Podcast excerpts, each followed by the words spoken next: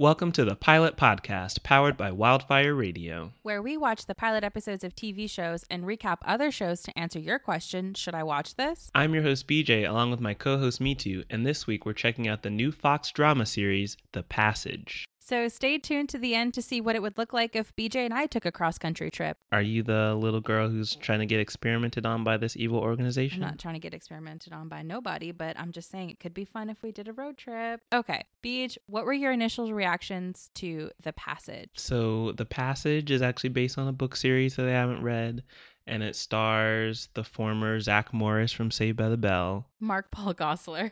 So those are two interesting starts. it is a kind of cool setup. There's the whole scientific interpretation of uh, vampires due to this virus that makes people want to drink blood. And you have the whole idea of an upcoming pandemic. And then you have our two main characters who are on the run from this evil organization. So it hits a lot of the kind of check marks on a sci fi thriller drama series for me. So I think initially I was definitely interested in this concept. And I think it started off strong in the beginning, seeing how they set up this world. What did you think? I agree. I thought it started off really strongly. I was really compelled by them visiting that cave in South America and seeing, I think, Patient Zero Mm-hmm. and watching the action go from there. But I felt like, and this is a strange critique coming from me as the person who's scared of everything when it comes to media, but I felt like they shied away from making it a true zombie show. It feels like they didn't lean into it. It feels like they leaned into the drama and really thought that we would just be in love with these characters and immediately, you know, rooting for them. And it's true that you care about the characters, especially for me. I, I really only cared about Amy, the little girl Mm-hmm. but I just thought it could be more fun. So, one of the concepts of the show is I think it'll be revealed later that the zombies are telepathically connected to the people that work on them. I just think they have some sort of psychic ability in general. Yes, they have some kind of psychic ability because the people who work on them, when they go to bed, they have these nightmares where it seems like the zombies are acting out their desires. Mm-hmm. I just feel like they could have had so much more fun with that, especially because it's nightmare world or dream world where really anything is possible.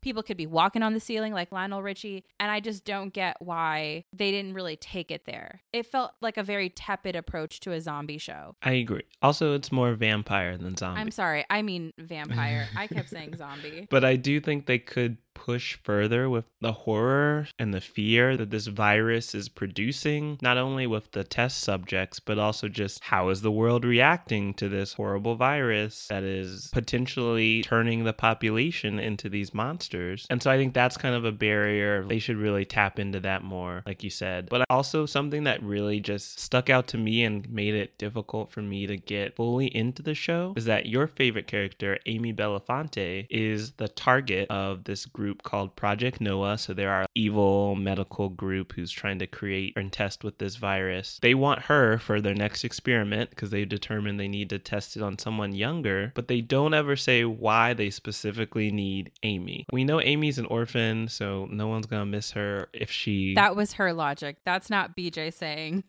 no one is going to miss an orphan. yes, that is Project Noah's reasoning. She's an orphan girl, so we can kidnap her and do tests on her. But they never specify why they need Amy, who they are now having trouble to get Mhm. due to Agent Brad. Uh, Wolgast, who's helping her escape. And it's like, why not just kidnap some other orphan child? Unfortunately, there are plenty of orphan children. Yes. Why not take one of them? They intentionally target Amy because she is a poor child who is an orphan, has been abandoned by her parents, but seems to be pretty connected to her community. They reacted pretty strongly when she left, and Brad even reported and said, you know, we have 10 witnesses or something that we'll need to clean up. And I'm not sure what that entails, but he reported that. And I it seemed like she was coming from a poor neighborhood. So could you not just pick up three backup kids from that neighborhood? If you're thinking that crassly about poor kids, I don't know what the focus is on Amy. Exactly. Does the book answer that question at all? Not that I'm aware of. The book doesn't seem to specify what is special about her. And another point that was odd is that uh, they picked her up from a foster home. Yes. So they had like a whole handful of kids. They could have just taken all of them and had multiple kids to test on. That's my confusion is why didn't they pick up a couple backup kids in case one of the kids got lost? So that kind of made it hard for me to get into the show because the whole time I was wondering what is so special about Amy. And based on what I've learned about the books, there doesn't seem to be anything specific about Amy. Mm. I also thought it was aggressive to have the other agent that Brad eventually abandons or ditches in order to protect Amy. The other mm-hmm. agent beat her up in order to get her into their car. And that was like, I know the word triggering is overused, but my goodness, we did not need to see a cop beat up a little black baby. It made me think of that cop in McKinney, Texas, who beat up that girl in a bikini. That's just what my mind immediately went to. I, I, I don't think we needed that scene. Yeah, I think their intention was to show how ruthless Project Noah is with their goal. Yeah, but he could have just spoken harshly to her. She barely acted out. She just tried to run away, but she's a child, so how far can she go? And he catches her, and instead of picking her up and throwing her in the car, which I think would have been enough violence, he beats the hell out of her. Then that's when Agent Paul Wolgast intervenes That leads to Brad developing this kind of father like immediately. uh, relationship with Amy. We learn that he had a daughter who's probably a similar age to Amy. And then all of a sudden, it seems like instantly he starts treating Amy like his daughter. He wants to protect her like a daughter. He wants to play carnival games with her like she's his daughter. It was very odd and also kind of creepy. There's another scene where he was trying to help her grieve about the loss of her mother and was holding her hand for a very long time. It just seems strange how quickly he started to care for this random girl he was assigned to kidnap and take to a secret medical facility. They became a family faster than my Uncle Ben's Ready Rice is done. And we're supposed to really latch on to that relationship with the show moving forward. They justify him immediately bonding with Amy because it's implied that he and his ex- estranged wife or ex wife, Dr. Kyle, had a child who he lost. And it sounds like he blames himself for it because Mhm. when he called his wife about when he picked up Amy, she said something to the effect of, Don't blame yourself for what happened. So I guess we're supposed to buy that they're an instant family because they're both doing some intense projecting. Because she never had a parent, but she loves her mom, but knows her mom struggled with uh, using drugs and I think died as a result. So she loves her mom, but she has that gap in her heart. And Brad Wolgast has the gap in his heart of his child. So we're supposed to buy that they immediately filled those voids with each other. Is that the idea? I think so. They were both seeking another person, seeking that comfort to console them. And you know, when you're being chased by a government and an evil organization, it's the perfect time to befriend the person sitting next to you during a car chase. I think much like they didn't play up the fun, campy nature of doing a show with vampires, they could have played up this bond a little bit more. So we saw them exchange maybe a couple stories before immediately becoming father and child with each other. And it could have been fun to see them do some just, you know, that corny bonding you see on TV shows that implies to you clearly, oh, these people are going to be close. Exactly. And I don't think we know how many episodes they got ordered for this first season, but I do feel like they could have taken their time and made Amy a little more rebellious and resistant to warming up to Brad for at least this first episode. Yes. Maybe the last five minutes, she's like, okay, I can start to trust him, and then have this father daughter relationship develop in episode two. It just seemed too much too quickly that it happened, not even in this one hour episode. I feel like the relationship happened in like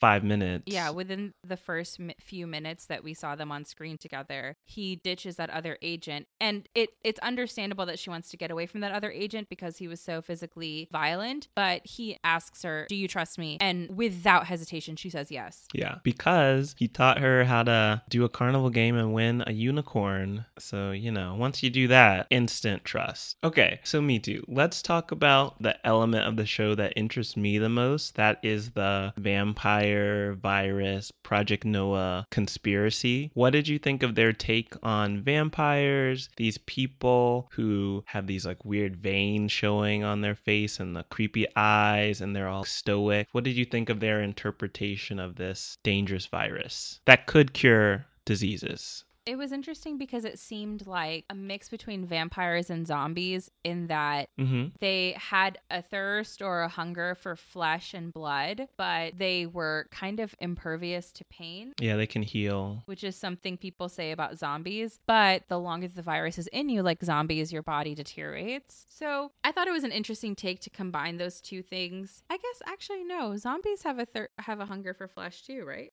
For brains at least. I think they just want to drink blood. Oh, BJ, where did that blood faucet come from? So, Project Noah team, they're keeping all of their test subjects in these cages and they need to feed them regularly because even though they can heal and are stronger, they still need food. And so they have just this pipe like those hamster things that they drink water from. and it just gushes out blood into a little dish. And we see this one girl, she was very creepy. She just starts getting handfuls of blood, just drinking it. Please don't talk about it. And Mitu was wondering where does the supply come from for these vampires? I think they are raiding a blood bank, or maybe, you know, kind of how they kidnap Amy for tests. They're just kidnapping people for blood, something like that. The water pressure in my shower is not as strong as the blood that was coming out of that faucet. Yeah, you know they have some tank with thousands of gallons just ready. So Mitu, you know what I was thinking about while we were watching this show? What? Another sci-fi series that I really love.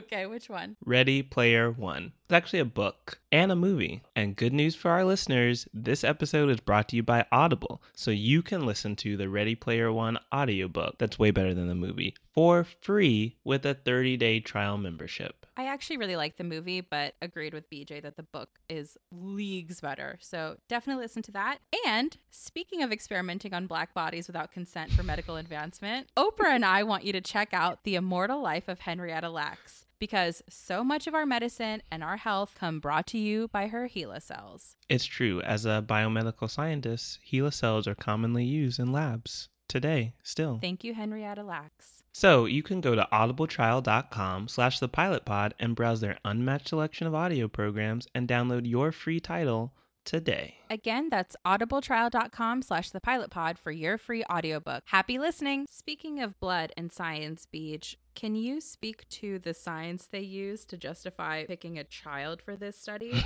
they have billions more neurons than adults, which would mean that between childhood and adulthood, I guess you just lose brain mass, which is odd because your brain is still developing until you're like 25. so you're telling me their science is wrong on the Fox network? I'm just going to say the writers of The Passage need to do some more background work if they want to make this Project Noah medical research group more believable. As a scientist, does it annoy you when shows just flippantly say stuff like this? It depends. The more supernatural they make it, the less it annoys me. When there is a very unbelievable element, I'll accept them like fudging the science. But I think with this show, they are trying to stick with the more realistic uh, viewpoint. It seems like it. Then it just comes across as like, that's a foolish thing to say. That's my critique overall for the show. Is it should lean into the campy nature of the premise. It should lean into the sci-fi. It should lean into the vampires and the horror. It should lean into the how the characters bond because otherwise we're going to have moments like this where we question the science of it because we're not suspending our disbelief enough. Another technique that I think works is the less is more approach. So instead of trying to sound intelligent by throwing out science words, leaving it very mysterious, whether they just don't tell us or they say, oh, we don't understand yet, that makes it more interesting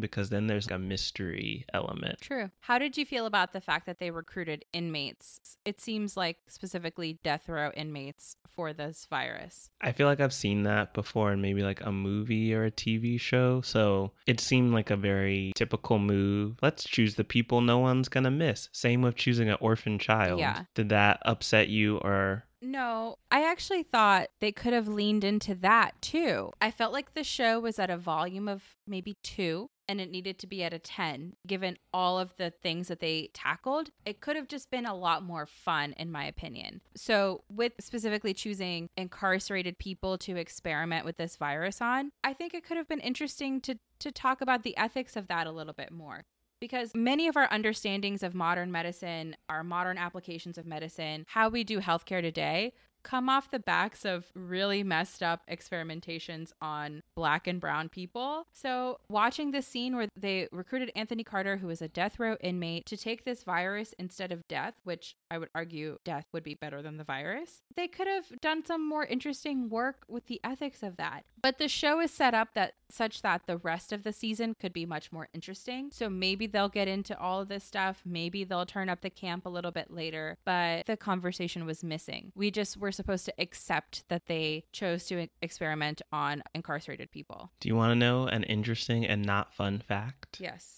So, in I think 10th grade, I had to do a project on medical history, and I learned a lot, and society also learned a lot from Nazi doctors. Yes. Who did a lot of very weird, just like straight up weird Yes. experiments on Jewish people. Also, their work on twins was really creepy. It's really messed up. Yeah. So there was an opportunity here to talk about that. Yeah, they really didn't push the idea that we're literally just taking people and injecting them with this virus that we don't completely understand, which I think that could be an interesting story in and of itself. I 100% agree. Like you said, maybe we'll get that in the future. I don't really think we will since Brad and Amy are the stars of the show. Although, to be honest, neither of them are that interesting right now either. I think Brad needs to step it up if he is our main character.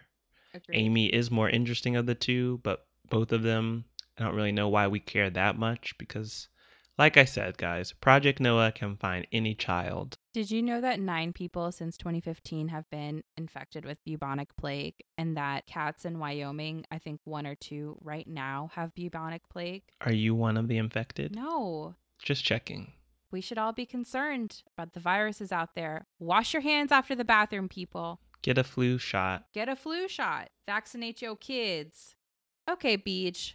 So I think you've hinted at this, but I'm curious. What's your review for the passage? Ooh, sure. So my rating for the passage is would watch casually. Okay. You don't need to keep up with the plot between episodes. Nah, I think I'll be able to catch up if I miss a little here and there. It's all about the chase, finding Amy. Are these infected test subjects gonna use their psychic powers to break free? Those are really the two questions. And I don't think I need to pay that much attention to find out the answer. 100% fair. For my rating, I would say for our listeners who are interested in sci fi, then I would give this show maybe a couple episodes. I was a little bored by this first episode, but I'm not quite a sci fi nerd. I loved Firefly. You like iZombie? I do. I actually I do love iZombie. That's a show that leans into camp. Maybe a little too much. Maybe a little too much. In any case, I think I'll give this show a couple episodes to draw me in. But if it doesn't lean into the ridiculous premise of the show, I can't say that I would recommend it or that I would keep watching it because it was just a bit boring and a bit muted. That's fair. The pilot really didn't push the concept as far as it could. It had the potential to. Agreed. You know, another sci fi show I used to watch, Fringe. That was a hell of a pilot. I forgot about Fringe. That drew me in immediately. And, you know, I'm not even a sci fi person. I really loved Fringe. Yeah, I loved Fringe. Okay, Beej, where can they find us? You can find more of our episodes at our website at thepilotpodcast.com and you can subscribe to us on Apple Podcasts, Google Podcasts, Spotify, and Stitcher Radio. And please be sure to give us a five star rating and a review. You can follow us on Twitter and on Instagram at the Pilot Pod. You can like us on Facebook at the Pilot Podcast. You can send us zombie fan theories. Va- I almost said zombie. Vampire zombie crossover. You can send us vampire zombie crossover fanfic fanfic Pick. fanfic. You can send us show suggestions, questions, feedback, vampire zombie fanfic to askthepilotpodcast at gmail.com. And you can also find us on wildfireradio.com. Thanks for listening. Bye.